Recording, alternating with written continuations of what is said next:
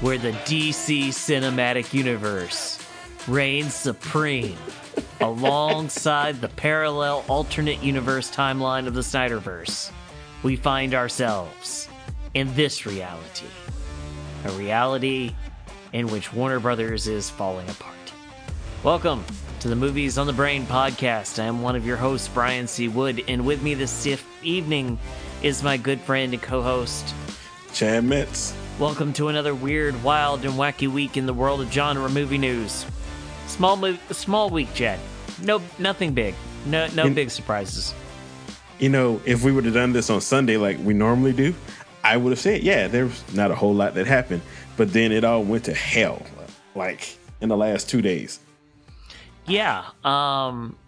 So before we get into the actual big news of the weekend of the week, I just wanted to talk for a moment we're um, we're now two thirds of the three fourths of the way through the summer season.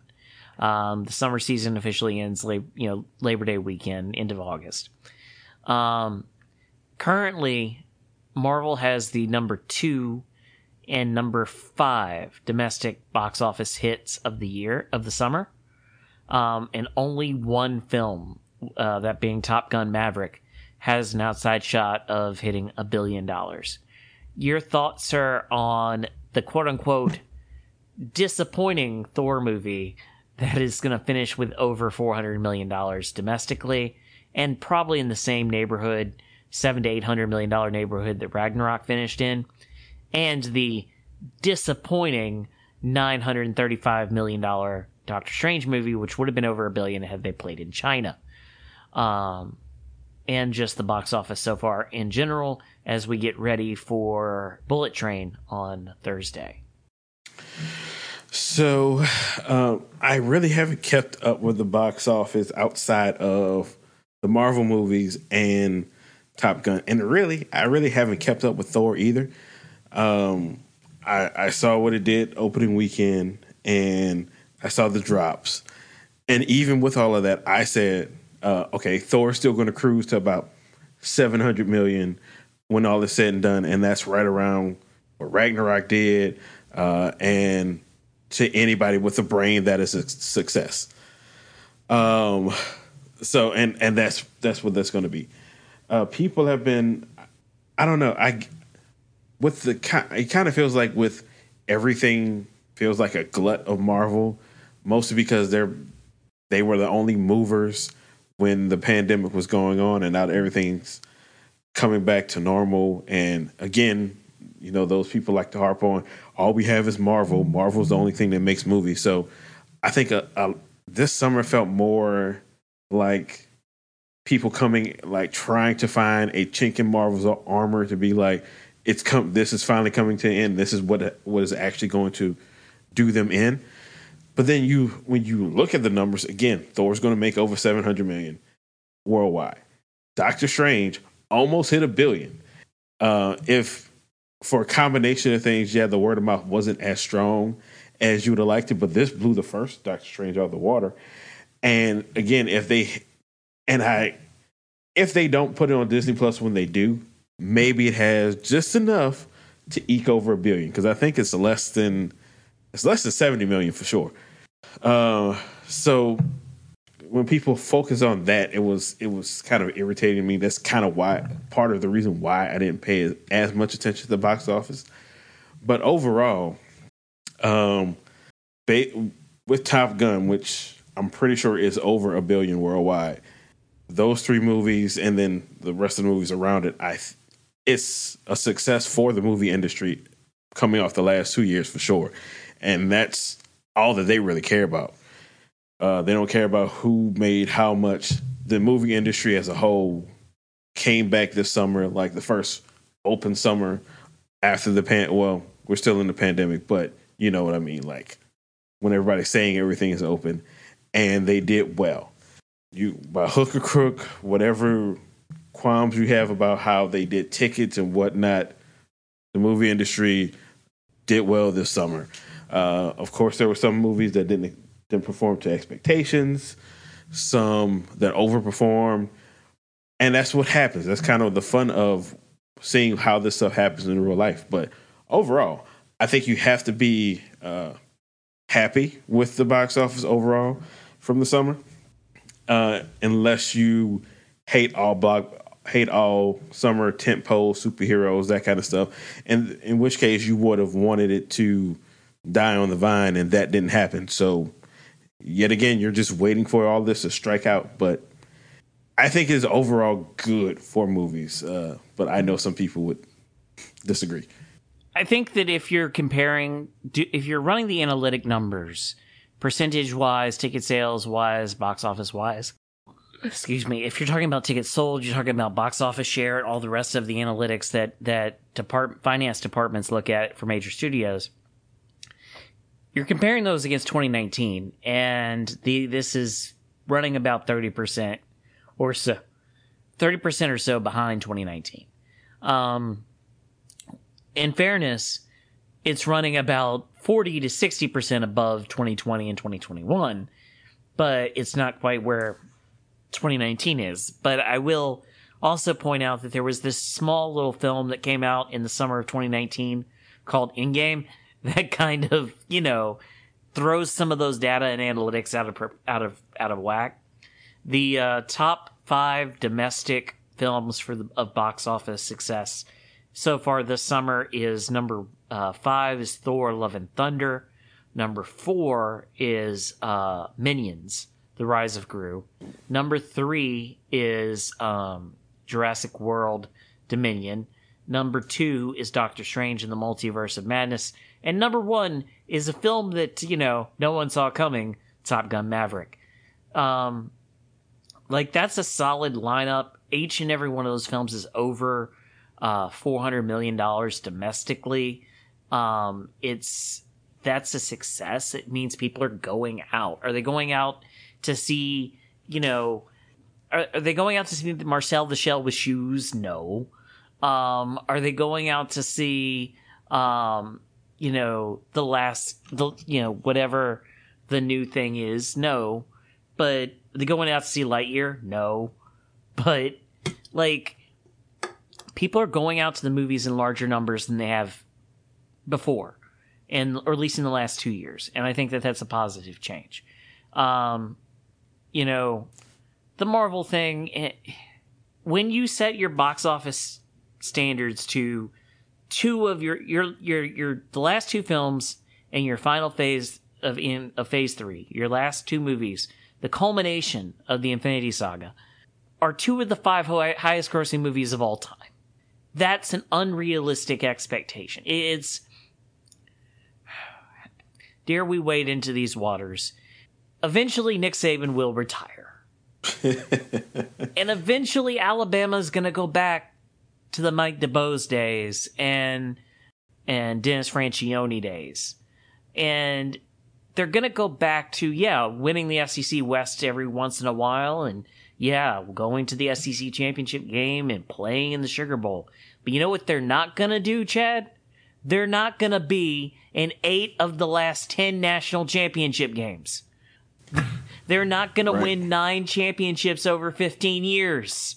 The, they're not going to have another run like that ever once this man finally either retires or dies of a heart attack on the sideline because he's irreplaceable. Like, Dabo built what he built for what a five year run. Kirby's looks built, that way, yeah. K- Kirby's built built what he's built for what probably another five year run. No one's gonna build anything, especially with the constantly changing climate of NIL and and you know the other things that are changing with conference alignment and and you know the geography and all that. No one's gonna build something the way Saban has built that sustains for that long and is that dominant. Cletus from Cletus from Motown, Alabama, is gonna have to accept that they're gonna go back to the way things were, and that this ain't gonna reign forever. And I think that this span of Alabama history, even as great and, and historic as the Alabama legacy is, cough cough, claim 19 more national championships than you actually won. Uh, as great as the Alabama legacy is, this is a a outlier in terms of the kind of success any football program has had. So therefore, you cannot judge what comes immediately after this by this. And Marvel is the box office champ. They are the defending, reigning, undisputed box office champion of the world the last five, last 10 years. They they have whether it's been Iron Man movies, Thor movies, Captain America movies or Avengers movies, they have reigned supreme. The the world right now, the box office and Hollywood industry world right now revolves around what are the un the the uh, untitled Marvel movie dates that Disney has on the calendar. They other studios plan their release strategies around where those dates are because they don't want to be anywhere near them because they don't want their products ca- uh, carpet bombed by the fallout of a bill of another billion dollar Marvel movie. Like that's the kind of, of, of swag that they, that Marvel has.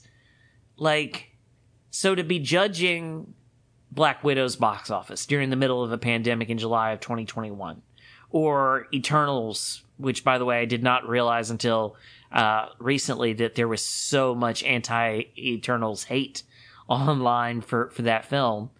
Um, you know whether it's it's Eternals in November of 2021, whether it's Shang Chi in July of 2021, whether it's uh, Doctor Strange in the Multiverse of Madness in 22 in, in May of 22, or Thor: Love and Thunder in July of 22, like if you're judging everything based off of what Endgame did, or even off of what Far From Home, uh, No Way Home did, you are going to end up in disappointment land.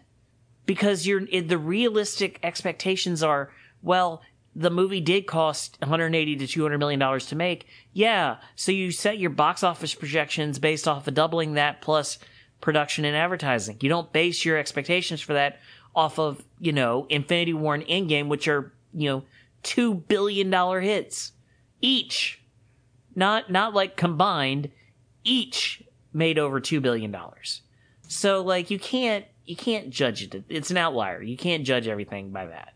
And I think that Marvel's getting hit over the head with that kind of double standard.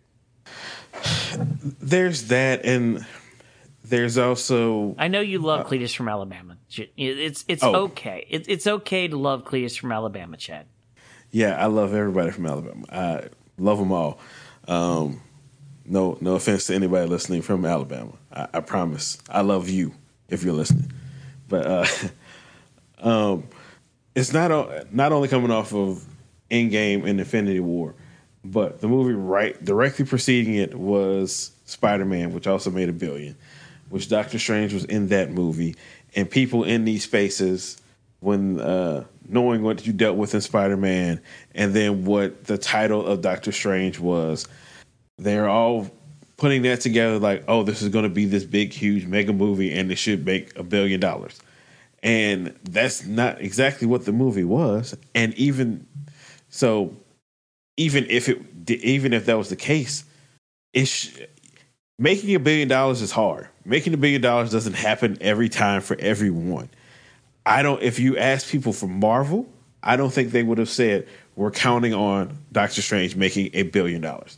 I think they would have had their reasonable expectations and maybe in confidence it'll be like yeah it's going to make more than this but this is what we expect it to make uh, not many not many studio people do i know going to a movie saying oh yeah we're going to make a billion dollars with that uh, unless you're warner brothers in 2013 uh, but we'll get to that train wreck later uh, the Avenger, uh, infinity war and Endgame. Well, by the time we got to Infinity War and Endgame, people know if you put Avengers in front of it, it's going to make a billion dollars.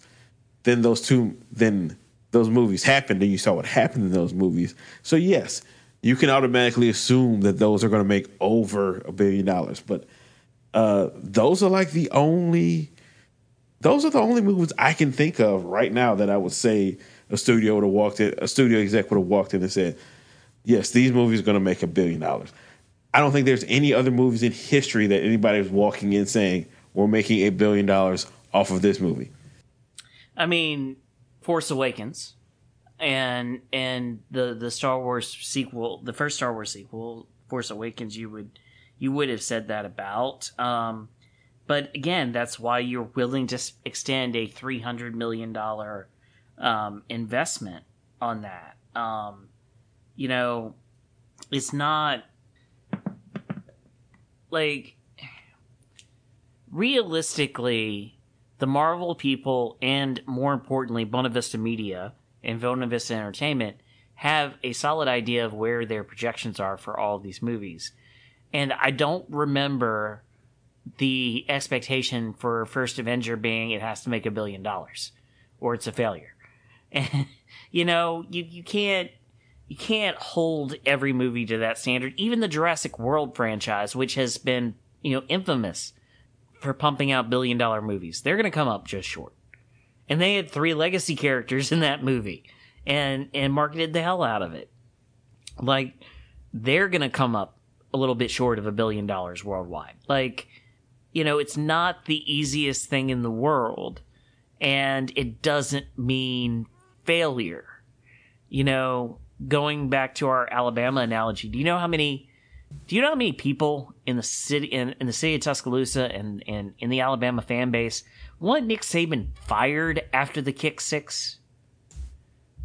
They wanted him fired because he was he was just going to go to the Sugar Bowl and play out Oklahoma or Utah or somebody, and he wasn't going to go to the national semifinal or the playoffs, and and they were ready to they wanted him fired, man, after winning four national championships out of six. That's how delusional and how how quickly expectations can change, and I think it's unreasonable to set those expectations for even for Nick Saban that he should be in the playoff or win a national championship every year. It's a horrible season. Um, I think it's unfair to put Kevin Feige and, Disney, and, and Marvel in that same position of, oh well, this small little movie about the Eternals that no one's ever heard of needs to make a billion dollars or it's a complete failure. Uh, you know, it's just it doesn't work that way. Like the economics and the storytelling and the branding and the marketing just don't work that way. Yeah, you're you're right. It it the things that those have in common are uh, unreasonable fans. I don't. The people in charge have a grasp on what they expect. It's the people that consume it that are having the problems. Well, see, I don't even think this is a Marvel fan, an MCU fan base problem. I think this is an industry problem because I think that the industry is looking for a herald of destruction and death. Like, I feel like the industry is looking for a reason to say their interest is slipping. Their their grasp on the control of the of the kingdom is slipping. Like they are on the precipice of the fall. Um, I can't tell you how many times in the last week, or two weeks now since Comic Con, I've heard Marvel's going to attempt to do something that's damn that is impossible and foolish. They're going to try and release two Avengers movies eight eight months apart, and there's no practical way you could shoot, film, and produce two Avengers movies with two different crews and two different directors within eight months. It's just not entirely physically possible. And yet, they act like these people didn't just do two of the biggest films ever made and release them a year apart. Like, it, it's just. I think they're looking for uh, the king to fall, in any cracks or any crevices that might lead to think pieces will lead to inevitably 500 think pieces online about how Marvel is dying. Because Marvel is synonymous with the problem. And I, I yeah, I see that, I, and I don't get those people, but you know that's we we've had this discussion several different ways about you know everything everything qualifies as movies and just like what you like. But for those that just want the death nail of um like well broadly they want the death of like franchise movies more specifically superhero movies and if you're going to really hone in the only successful superhero movies by and large are marvel movies so they want them all to die and i and to a certain extent i get that I love these movies, but they do suck all the, they do tend to suck all the oxygen out. But that doesn't stop other movies from coming out. And last I checked, at any given time, like on the calendar, there are four Marvel movies that come out a year. So that's that leaves how many other t- movies to come out the rest of the year? There are way more, way more non Marvel movies than Marvel movies. There are way more non superhero movies than superhero movies. What do people want to see, especially now that um, the movie experience is, is, what it is, and taking people to the movies is going to cost even even if it's just two people, you're you're looking at at least forty to fifty bucks, period, going to the movies if people are going to do that, what they equate, they want to go to what they equate to a theatrical experience, which are the bigger movies. Does that stop you from releasing anything else? No. But you have, I mean, for those that want the doom and gloom and want like more adult movies, you have to understand that more adult mean, I mean, that means right there, you're cutting off a great portion of your audience. So it's not going to get the same eyeballs nor the same attention. If you want to go see it, go see it. Tell all your friends that want to go see it, and and more than likely they're going to have somebody from one of these comic book movies, and you can tell your friend that doesn't ever go to the movies that oh this guy that you like it like Loki or something is in this movie. Go see it. Use what use it to your advantage. You're not the the system is what it is at this point and the only thing that's going to move it is the people's reception, and even even then, it's still not going to get people to see the movies that these people like. You accept what you like, accept that it's it might not be as big as other things, but there's room for everything. Well, like so, my my biggest frustration is not necessarily with the comic book movie or with Marvel in general the biggest issue that I have is with Disney Disney's bulk uh, bulk booking policy. And by that I mean they enter into agreements with theater owners and they tell theater owners, okay, we're going to be releasing Mary Poppins Returns on December 18th. And you're going to put it on 15 screens three times a day for three weeks, and you cannot play anything else.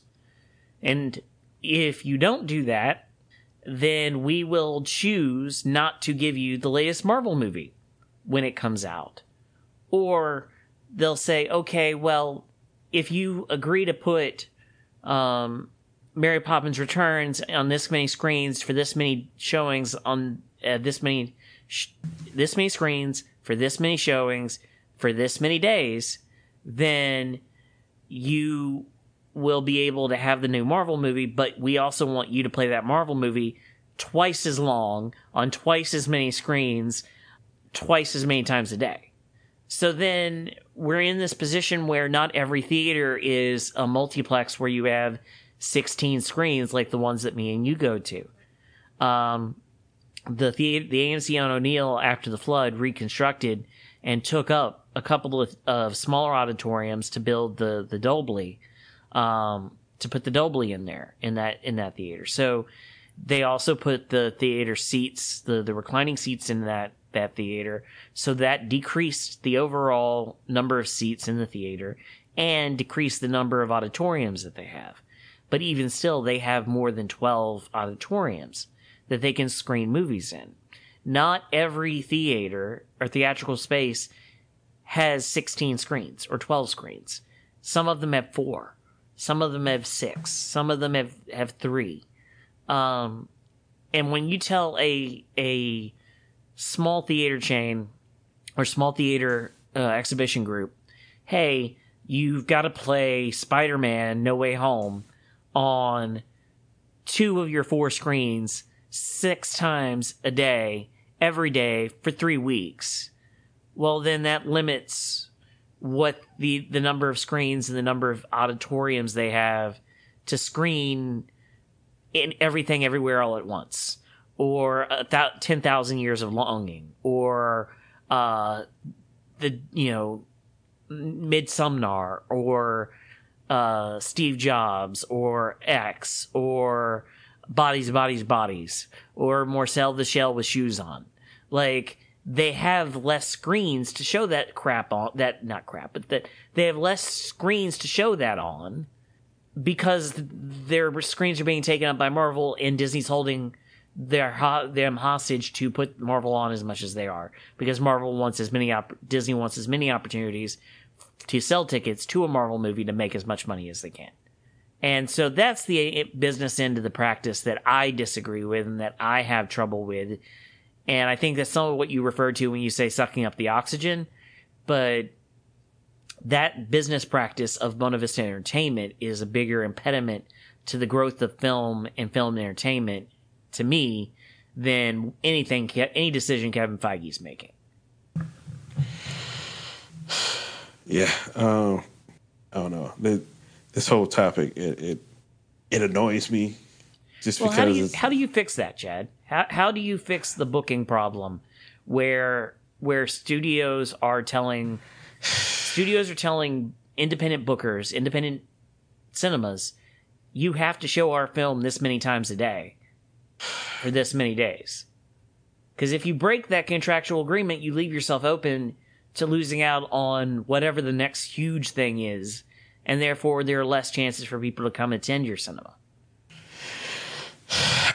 I don't. I don't have a good answer. Uh, and like this is the this is the the other side of of you know the business of of Disney is that yeah while they're providing all this stuff that I do like they do stuff like this this is this is not this is not right they know they have a lot of most of the big movies that people want to see so they can strong arm people and they will do it um, but I don't when when we let the markets determine everything I don't know how you stop them from doing it uh, because they, them specifically, they have the biggest stick.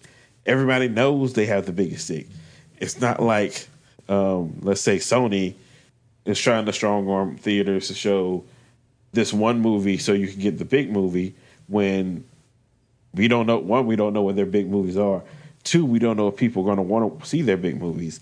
And most studios kind of deal with that but Disney and uh, maybe Warner Brothers to a, a, smaller extent, they're in a, they're in a power position, and as long as they're in the power position, I don't think outside of it would take somebody outside of the movie industry with power to come in to make the changes. But uh, there's nobody that's going to do that right now. Nobody cares about that right now. So as long as they are in the power position, that's what they're going to do. So it would take people not going to see their movies and not wanting to see their movies for them to for theater chains to take back some control and then maybe uh like kind of instituting rules that said that keeps them from being strong armed in the future. Uh, that's really the only thing I can think of. Indeed. So while we're on the topic of box office and box office success and flowers and all of the wonderful bouquets that come along with box office success, DC, the League of Super Pets. Chad, it ruled the box office. It was number one. It destroyed all the competition, didn't it? How are we defining destroy? It it was number one in the world, wasn't it?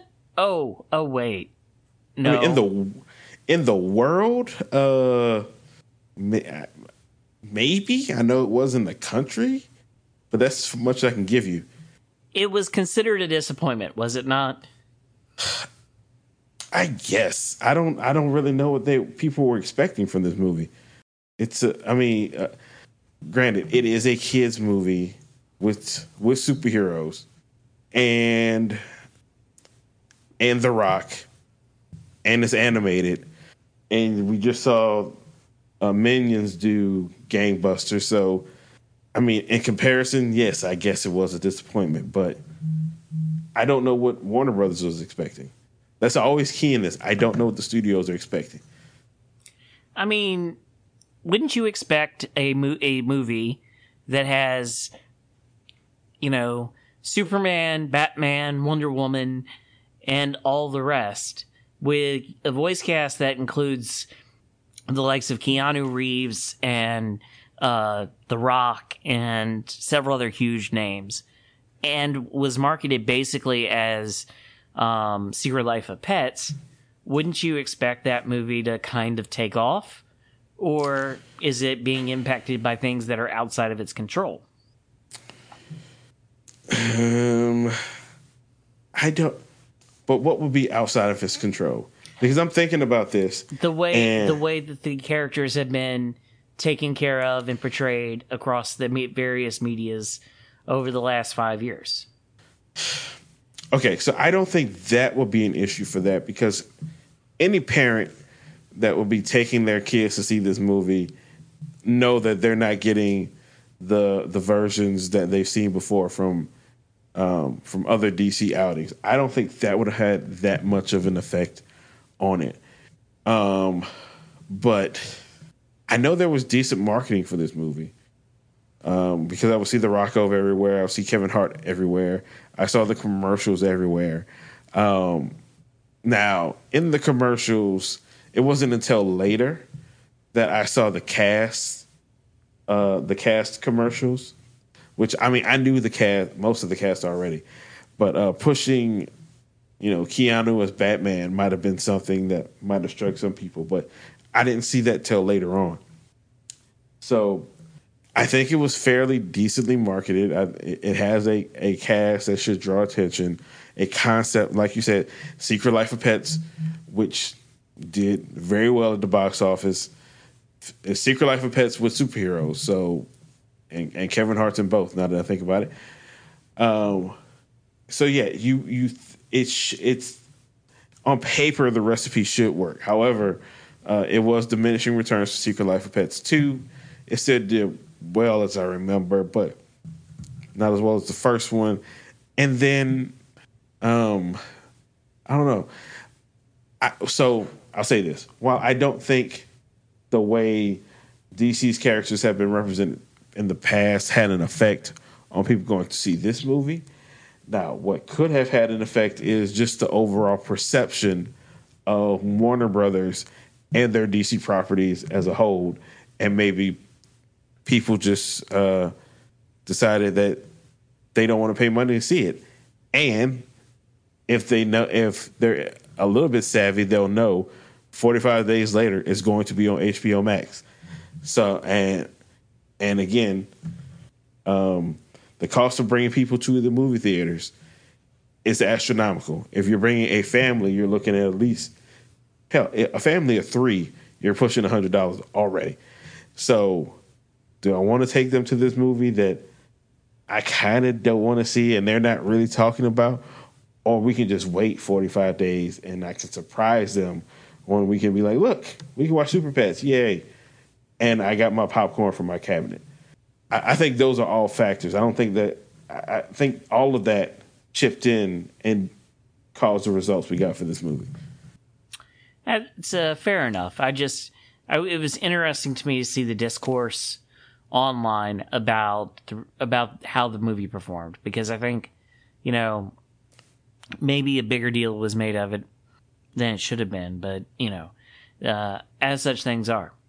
So, Chad, speaking of the world of DC movies and DC television shows, um, The Flash is going to end with an impromptu season nine, which, you know, it had a good run, as you said. And, uh, you know, a new regime at Warner Brothers slash Discovery is uh, coming in and taking a look at things and going, you know what?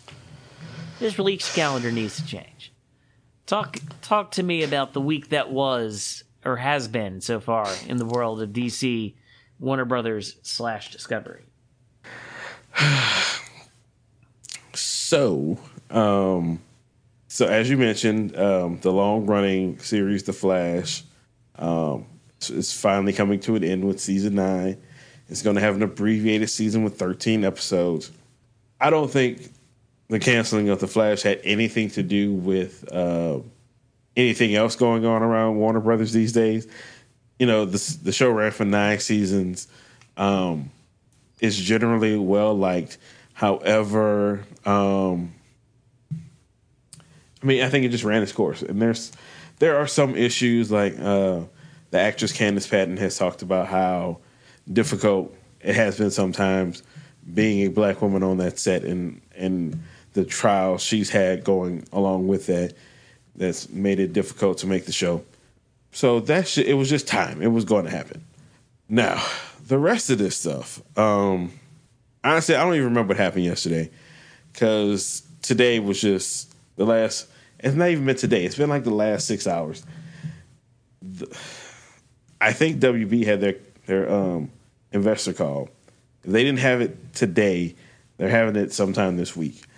But around three o'clock, there was news that um, the long develop, long in development, actually like active development, uh, Batgirl movie um, was getting pulled from from the slate. It wasn't going to come out theatrically, and it wasn't going to come out on HBO Max, which was where it was originally intended to be. Um, it came out like a scoop. Um, I was checking sources. I found what seemed to be the source, and it was a normal scooper from the Wrap. So that seemed to be, you know, on the up and up. But there was still a chance. I didn't really say anything. And then it just hit all the trades. They were all saying that this movie's being pulled, and um, everybody's talking about it. It's like this is unprecedented. They they've never seen anything like this. Um, there are rumors saying that people that have seen the movie said it sucks, that it's really bad. Um, other people have been saying that, um, and I think this is more in line with what it is, is that the movie was shot, was greenlit and designed under the previous regime that was designing it for HBO Max, and in that it uh, it had a smaller budget.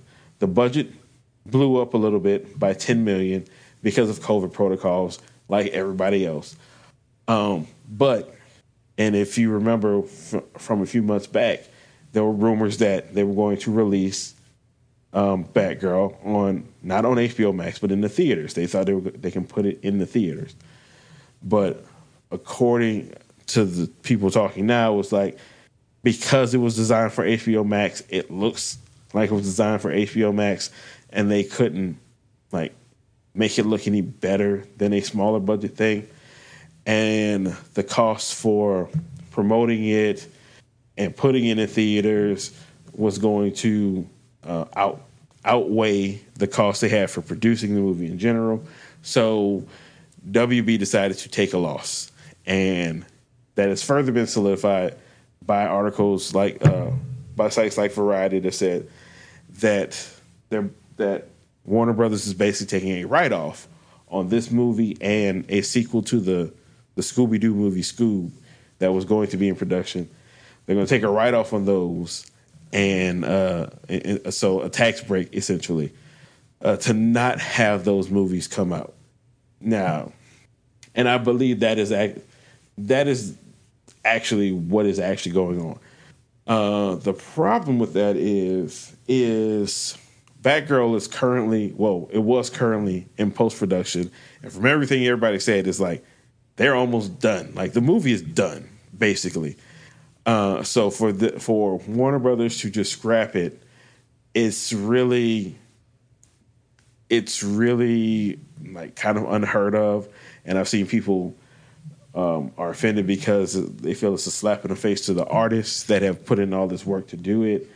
Um, they're saying that this is DC again showing that they have no plan and that their plan is terrible.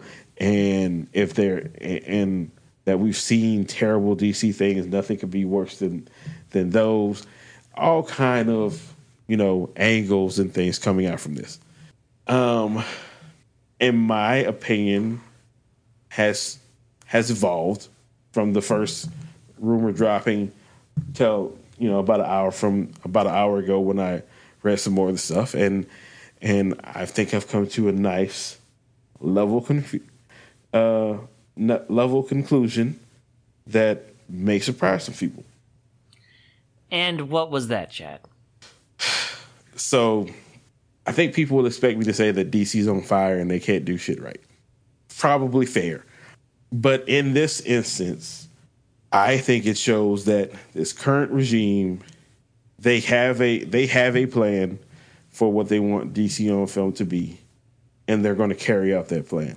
And they've actually told us what that plan is. They want DC they they don't want to make small budget, smaller budget HBO Max fair.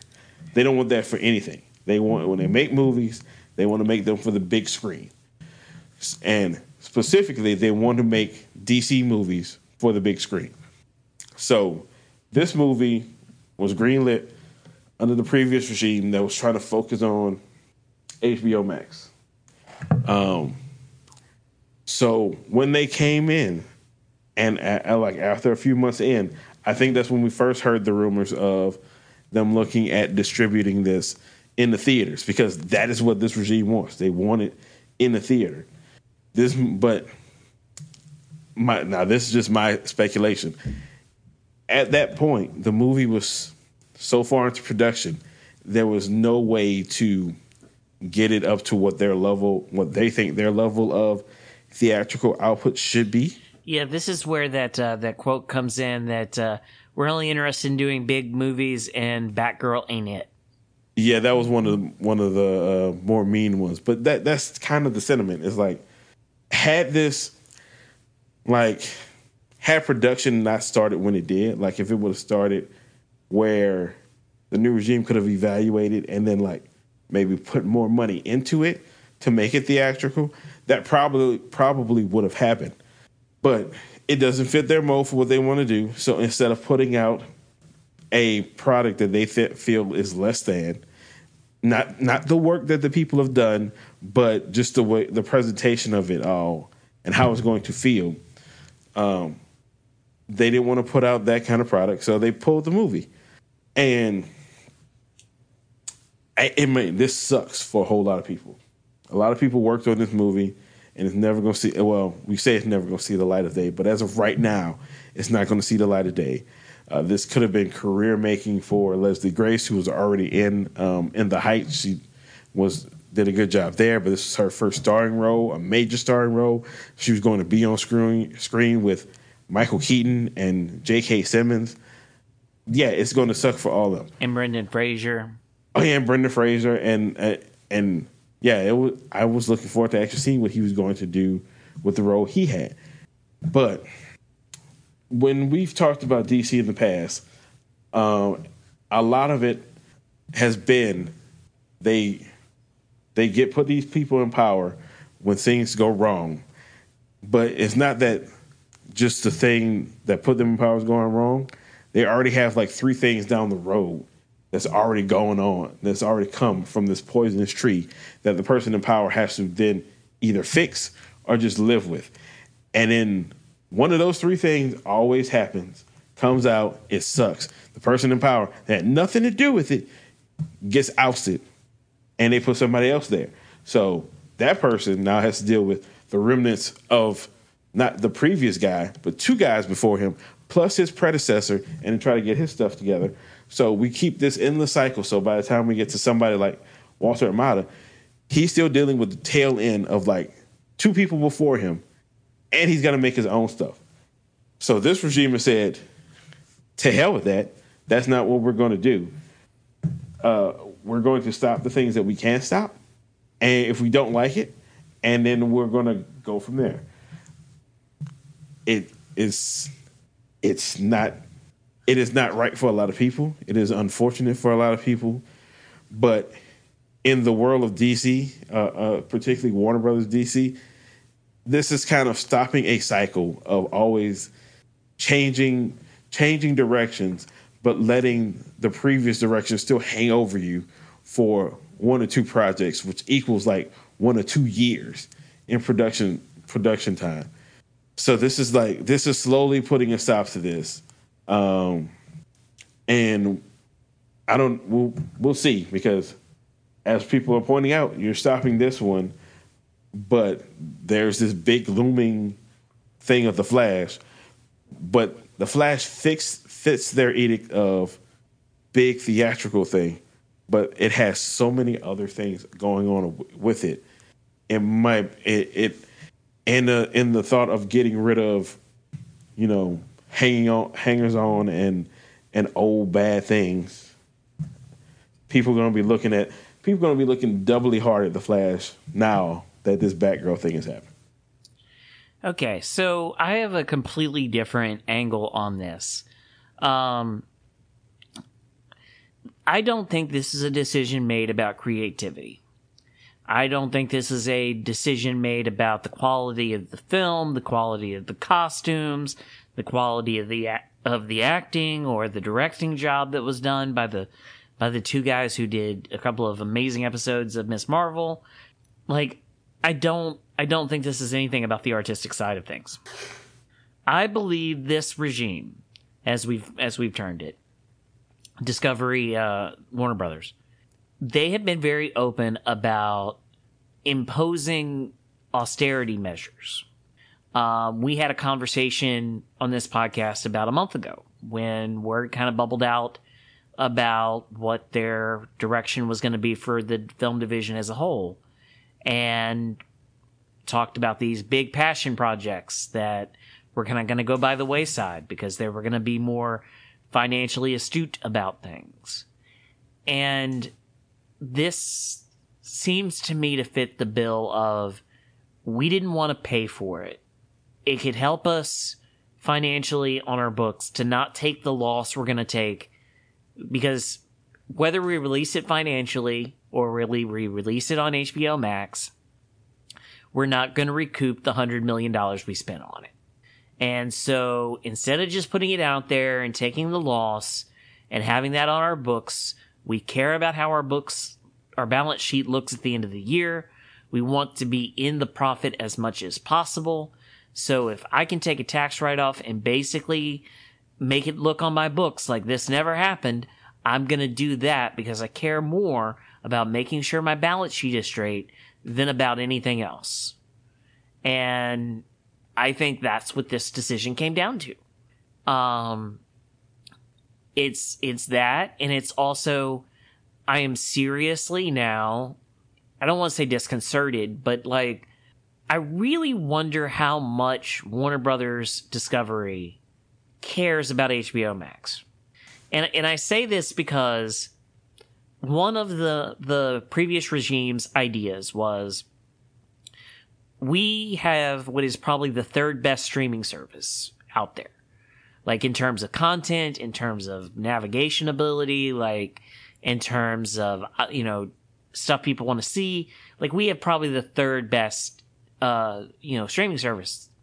And it didn't take much for us to transition because we already had HBO Go that we were operating. And so this was just a step above that the previous regime had ideas about creating original content for HBO Max. That's that's how Blue Beetle started. That's how this project started. Like the idea was we're going to do what Netflix does, which is we're going to make original movies for our streaming service so that we can draw eyeballs to them. The best example that I have of this is just last week. Netflix dropped the Russo brothers, uh, The Gray Man on their service. They paid 200 plus million dollars to make that movie. And it was original content and its whole purpose was we're going to pay for a movie with Ryan Gosling and Chris Evans directed by the Russo brothers so we can draw subscribers to our streaming service. And the idea for DC, for Warner's was not that much different. We're to give you a direct to HBO Max, HB, uh, direct to HBO, uh, direct to HBO Max, Sex and the City uh, uh, sequel series. We're to give you a direct to HBO Max Blue Beetle movie, a straight to HBO Max uh, Teen Titans Go episode featuring uh, Zack Snyder. We're going to give you a direct to HBO Max uh, Batgirl movie directed by the heads, uh, those guys who did such wonderful things with Miss Marvel. And the idea was that you would create this content and that it would be enough interest would be drummed out that it would drive subscribers to your website or, or to your streaming service. I now am seriously, I'm seriously concerned that they don't care about the streaming service, which is surprising because Discovery Plus was a huge benefit to them to get all their reality show content out there. So I, I with this news, I think it fits their their austerity mandate that they had laid out before to the trades, and I think it fit it, it fits that they don't care about the stream, streaming service or driving subscriber numbers or anything like that. Their focus is is elsewhere. I they care about the streaming service because they have to. That's kind of part of the reason why they got into it. Do but do they care about previous regime got into it. well, but they Warner's uh not Warner's Discovery. Um I mean Discovery itself was always uh they they already had their streaming thing. Yeah, they, they had Discovery Plus, but Discover, Discovery Plus was basically just a giant home for like my 600 pound life and you know 90 day fiance and all these other small DIY network, TLC network type things that people gravitate to and watch. It wasn't, you know, it wasn't home to the archive of a hundred year plus year old movie studio, which has titles going all the way back to 1917. And okay, so that's where I say that they do care about it because they still have that. The what what they seem to be shifting away from is we're not we're not so much interested in making new movies for that cat for for this service. Um now I don't know about shows. Uh I would think because it is HBO, they're still in that market because HBO is known for the shows that they put out and that might be like their that is like their way of skirting it. HBO is still providing these new shows that we can put on HBO Max. We're just not going to make movies to put new movies that are HBO HBO Max movies. We want our theatrical content to come to the service when it's time to come to the service, and we already have this back catalog. I think that's the way they're seeing it. So they do care about the service, but they don't care about creating the new content the way the previous regime did for the service. The way Netflix does. Yeah, Because because if you notice Disney Disney doesn't put out as much direct to Disney Plus content. they do shows, but they don't do movies. Right. Well, And they what- do do movies. They they do movies, but not that many. Um, and what what are your thoughts on the austerity? Because uh, did you re- remember that that we had talked about that idea of them cutting down on passion projects and that kind of a thing, and being more more concerned with their finances? Um, I think passion projects have to align with bottom line. They uh, one of the things that they keep saying about Zaslav is that he is really concerned about the bottom line financially. So, if your passion project aligns with something that's going to make money, then I think they're going to be fine. I think they're going to go for it. If it's just a passion project to keep, um, you know, legacy directors and actors happy to always be in in in bed with you, uh, I don't think that's what he's concerned about. His concern is making this company profitable, and that's a lot of why um, instead of just releasing releasing Batgirl on HBO Max with little to no fanfare, they're not about to do that. They don't want to do that because it's going to, in the end, cost them more money. So they're very they're very bottom line oriented. If they still, I think they still want to be in the business of making movies and being like creator friendly, but the creators have to be bringing something to the table that's going to make money. Not some, not so. I don't think a project can be made if a project's made and it doesn't make money. I think they can be fine with that.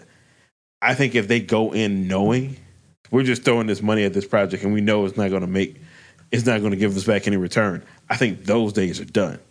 But like a good example of this to me is the Leonard Bernstein biopic that uh, Bradley Cooper is going to direct. Like, who's that movie for? What what market is that movie for? Because yeah, you could potentially get an Oscar run out of it, but like, no one's going to pop up and say four tickets for the for the Bernstein movie, please. Um, you know, Barbie at least has the Mattel backing to it in a huge fan base. Like, you know, who's going to sit here and say four four tickets to the Bern, Larry Bernstein movie?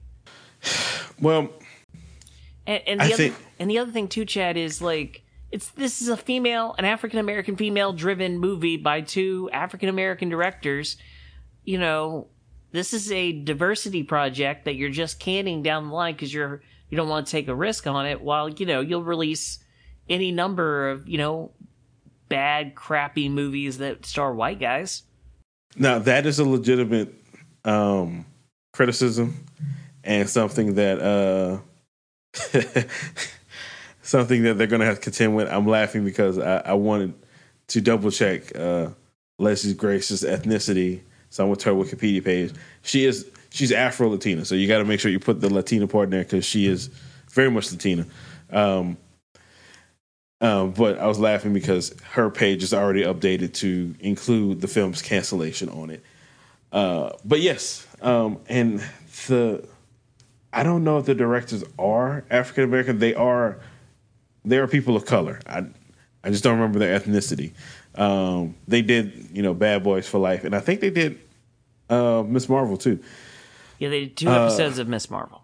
Yeah, so yeah, you had a it's a very diverse creative team that you just shot in the face. That is that is a concern that they're going to have to deal with, and I would hope that they reckoned with that before they pulled the trigger, and now have to and aren't face facing this backlash. Um, bl- well, it's not blindly, but ignorantly.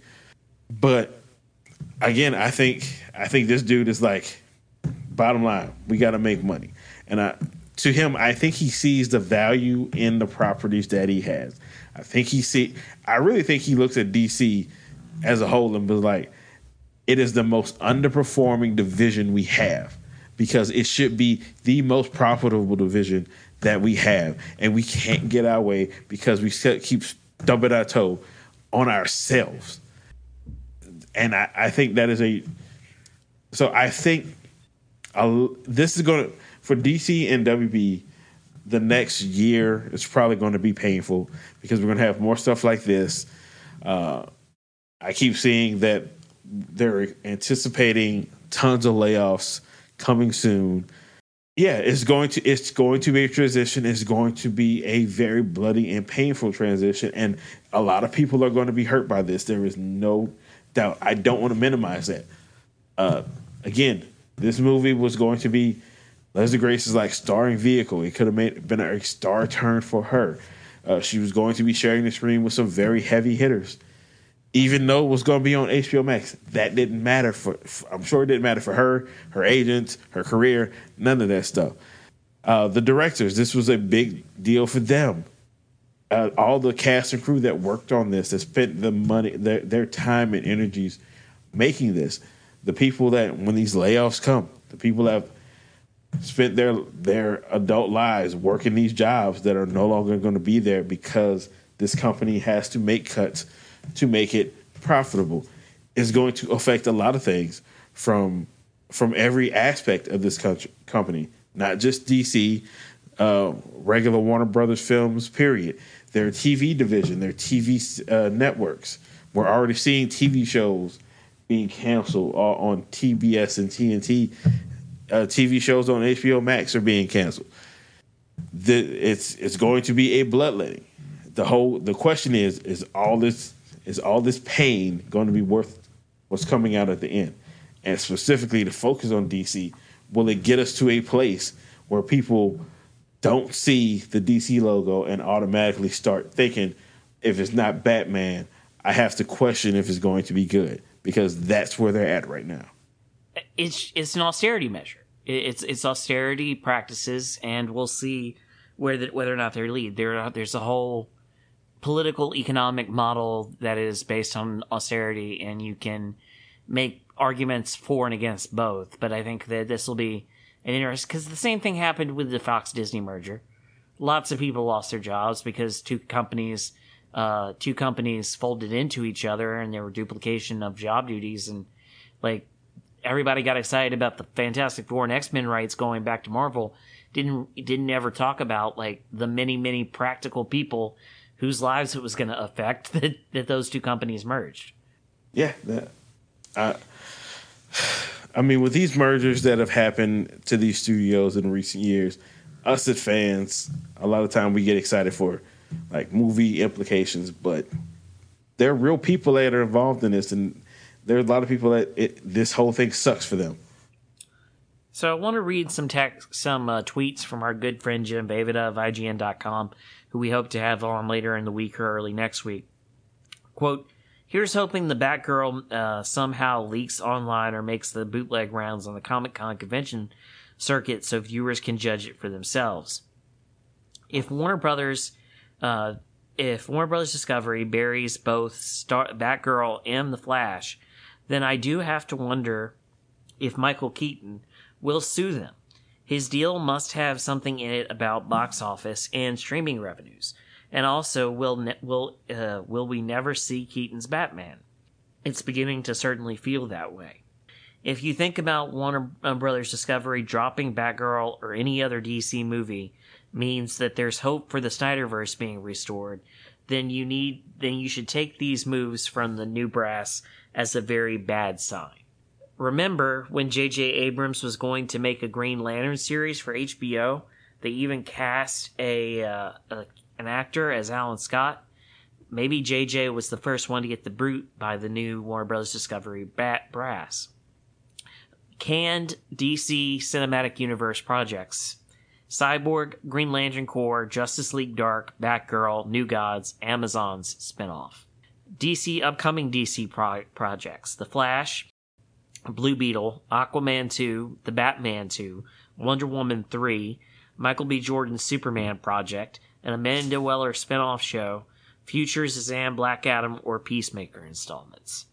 Um, 10 DC movies currently available to stream on HBO Max that Batgirl cannot possibly be worse than Jonah Hex, Catwoman, Batman and Robin, the, the Su- Suicide Squad, Superman 3, Superman 4, Supergirl, Steel, Green Lantern, and Joss Whedon's Justice League. Uh, it seems like a no-brainer to make Joker 2 even if Joaquin reportedly wants 20 million, but I wouldn't be surprised now if the new Warner Brothers Discovery regime balked at it. Black Adam better do damn good at the box office because otherwise I think DC EU is on hiatus until further notice. And I suspect the brass will demand the Batman 2 be made shorter and cheaper to allow for more screenings per day, etc. And The Flash getting buried as a tax write down also wouldn't surprise me after today. Some future regime will eventually release it and Batgirl, a la the Zack Snyder Justice League cut. You know, the thing about that last part is that, uh, unlike the uh, the Snyder cut, this movie will actually exist when this when this happens. and won't cost them a thing. Yeah. So one more from Jim. Between the previous day and date strategy, and now simply burying your uh, burying your ninety million dollar movie based on a known IP, two two regimes at Warner Brothers have made it very very hard for filmmakers to trust them. Baz Luhrmann must realize how lucky he is to have made and released Elvis in this time. well, that is the thing they're going to have to combat. Um, yeah, the last the day and date thing was a it didn't and the thing about that was it didn't have to be a big thing. It didn't have to be some divisive moment if they would have just told them and worked things out with all these people first. But um, in their infinite wisdom, they just decided to announce it and then let the chips fall where they may. If the, that is a completely unforced error. This, I mean, this it depends on who you ask. This could be viewed the same way too. Uh, I really think this is. Uh, I one of Jim's tweets says that, but I really think this is all about. Yes, this does help out. This does help out DC on film in their vision of it that they've stated, but money is the bottom line for the for Zaslav.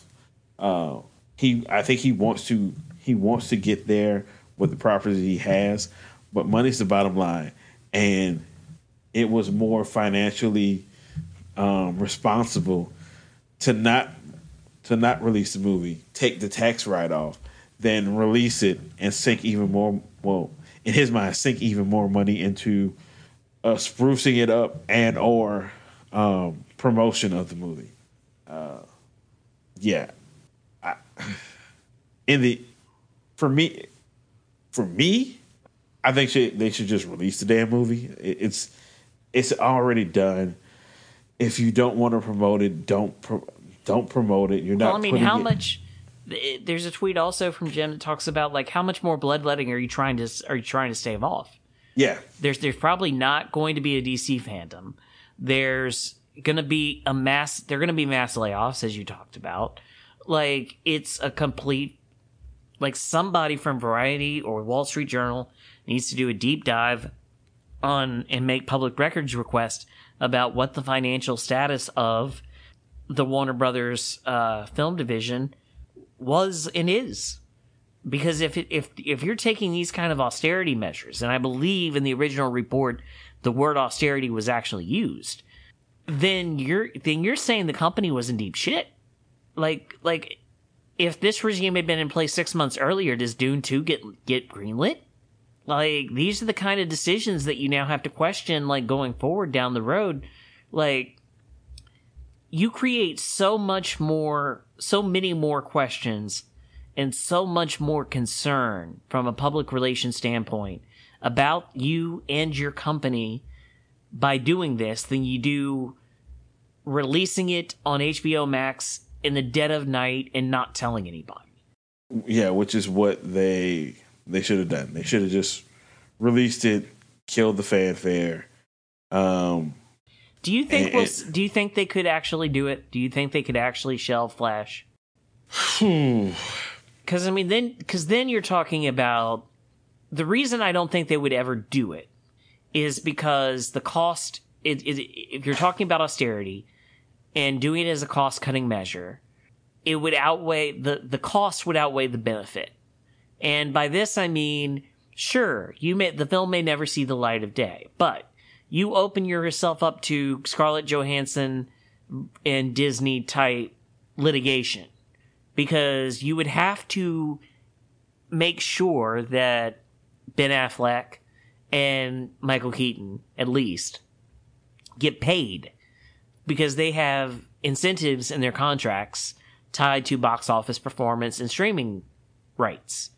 So if, you know, if you have to then pay them to basically go away before you can dump the movie and take the write off, like how big are that how how big like are we talking about it would cost them it's already cost them 200 million plus another let's say 100 million in payouts for dividends if it costs you 300 million dollars to write this movie off is are like is that gonna save you enough you know what I'm saying? Like, it, it just doesn't. I I can't see Keaton and Affleck taking a loss on their on their revenues in order to help the studio save more money on writing their film off. Um, just a, a quick deviation uh, because Warner Brothers finally released a statement about um, canceling Batgirl. That's what I was reading. Um, and this is in the Hollywood Reporter. They updated their so they so basically they've been scolded publicly for six hours, and they finally hammered out a press release. Uh, well, it's a press paragraph, but yes. So it says the decision to not release Batgirl reflects our leadership strategic shift as it relates to the DC universe and HBO Max, stated Warner Brothers spokesperson in a statement. Leslie Grace is an incredible, t- incredibly talented actor, and this decision is not a reflection of her performance. We are incredibly grateful to the filmmakers of Batgirl and Scoob Haunted Holiday Haunt and the respective cast, and we hope to collaborate with everyone again in the near future. Please don't hate us, but we're gonna do this anyway. Oh yeah, oh yeah, oh the. So, yeah, I think you know what they pro they could have they they probably could have just what they maybe have been expecting was that they were just going to pull these things off the shelf and nobody noticed um, until somebody in the building decided to tell um, the Wrap, and that's how this whole thing started. Uh, which WB is notoriously bad at leaks. They that is one thing that has stayed constant over the years. No matter who's in charge, somebody's gonna go run their mouth to somebody else. Uh, so, I mean, the statement, the statement is saying the things that I've said is in that this is a this is a move to streamline this is a move and to course better. correct and do that follow our vision for what we see for HBO Max and the DCEU. Right, but it's right. also but it's also don't let this decision let, don't think that we made this decision based on the quality of the work or that the costumes were shitty or that the performers sucked. We just Right. did this because this is a cost cutting measure for us to save money. Please don't hate us. Right. And then, well, they don't even mention the money. It's just like we have a direction for DC. This is the way it's going, which I do believe is true. But I do think the money is the money is very important to all of this. I don't. Basically, what I'm saying is, I don't see a way for the Flash to be written off that is budget neutral. Oh, there's absolutely no way that movie's got to cost upwards of. It's probably not 200 million, but it's probably getting close to that. There's no way they can write that off as, yeah, as as budget neutral. That's probably the best they could do. They're going to take a loss on that. Um, but so in in thinking of it like that, and then what Jim said, it's like, well, it making moves like that makes it seem like the books are screwed all the way to hell, and you can't go around taking losses. And as I'm saying all this, I'm trying. I I don't remember any. I can't think of any big movie that this new regime has actually announced that was one of theirs. That's something that was that is in production because of them. Everything everything that's being worked on right now and everything that's been greenlit was stuff that got greenlit and worked on before they got there, before the sale was officially done. But I don't think they've done they haven't announced anything. They haven't it doesn't seem like they started working on anything, which makes me think they're really focusing on figuring out getting their house in order. And they've chosen the what they they thought they were trying to be sneaky, but it turns out they've chosen the loudest way to do that. But until somebody does the books, I guess I'm really I'm really gonna be paying attention to anything that they greenlit greenlight now that is not something that's already from an established franchise that was successful. Like I'm not I, I'm I don't care about them greenlighting Batman 2. I don't care about the greenlighting Wonder Woman 3. We know those things were all happening. What's the next big movie Warner Brothers is going to do? Doesn't have to be DC. That this that that this regime is greenlighting just to see give get an idea of the scope and feel and budget of the, that kind of movie. I agree. Um, I just when you're talking about austerity measures, it means that there are severe deficits that you're running, like majorly severe deficits that you're running across the board. And if you're trying to get your house in order that badly, to which to the point where again a month or so ago you were talking about no more passion projects and cutting down on this, that, or the other thing, like again, I just I just kind of wonder how like you've been the house of idea, the house of auteurism, and the house where places let people like Chris Nolan can go and get films made, and you pissed a whole bunch of those folks off. The last regime pissed a whole lot of those those folks off with the day and date uh, model. And now this guy's coming in and saying, unless I you can guarantee me profit, I ain't making your movie. I don't care if it costs you 50 million to make. I don't care if it costs you 200 million to make. If you can't guarantee me that I'm going to make money off of you, I don't want to have anything to do with it. You can take it and shop it somewhere else. And and that's that's going to chase away some talent. It just just is. Right, and and that's why I, I laughed at the idea of them basically praising this actress whose film they just canned because you just prevented her from getting way more eyeballs on her. you know, you just you just hampered her career by making this decision. Yeah. So so good luck to her. It's good luck to you wanting to work with her again in the future. And see, and that was one of the things that I heard doing all the rumors early before they started, before actual articles started being written was that they they like the work that the directors do and they like the work the cast was doing. They love Leslie Grace and they they want to do other things with them, but they're going to cut this movie. And I mean, the whole thing with you know with the uh, the passion projects from before was you let them do you let those those creative people do those things so you can keep them in the fold. This is the actual opposite of that. We're we've we're giving you all of you involved. This could be your big breaks, uh, or or the next big step in your careers, and we're just going to take that away. However, we still want to keep you in the fold. Sounds like an oxymoron to me. Oh yeah, oh yeah, uh, and I'm trying to skim through this, but they uh, Deadline just has an article of the things that were going on behind the scenes today when this news broke at uh, WB. Um, like for example, the two directors, uh, one of them got married this weekend, and that's where they were. So, dude got married. He might, I don't know if he got married today or just this weekend, but they were overseas in Morocco for his wedding, and this happens to them while he's getting hitched. Um, that is pretty pretty brutal. Uh, oh, so according to this article, they're trying to pare down debt that is believed to be uh they're it believes to be three billion in debt across all of its divisions. So yeah. As I just and, got finished saying, in order for you to implement austerity measures, you would have to be running a significant deficit. Okay. Wait, I mean let me okay.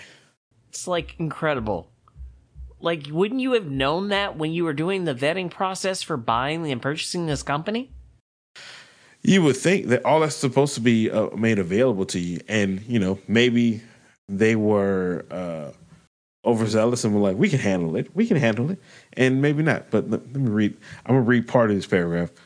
Uh, so that there were reasons for the move. In both cases, the filmmakers were told that it came down to a quote unquote per, uh, purchase accounting maneuver available to Warner Discovery because the company has changed hands and also changed strategy from the previous regime.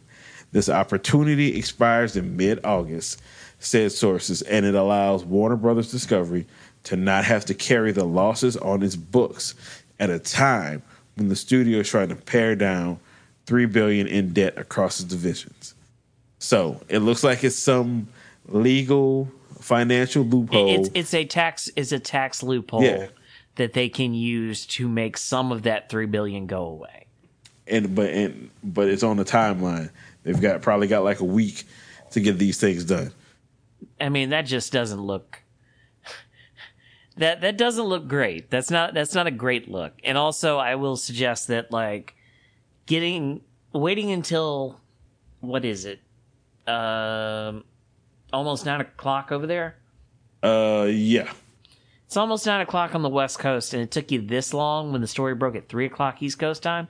It took you six hours to get a public relations statement out to the trades. So, let's be fair. It broke around three.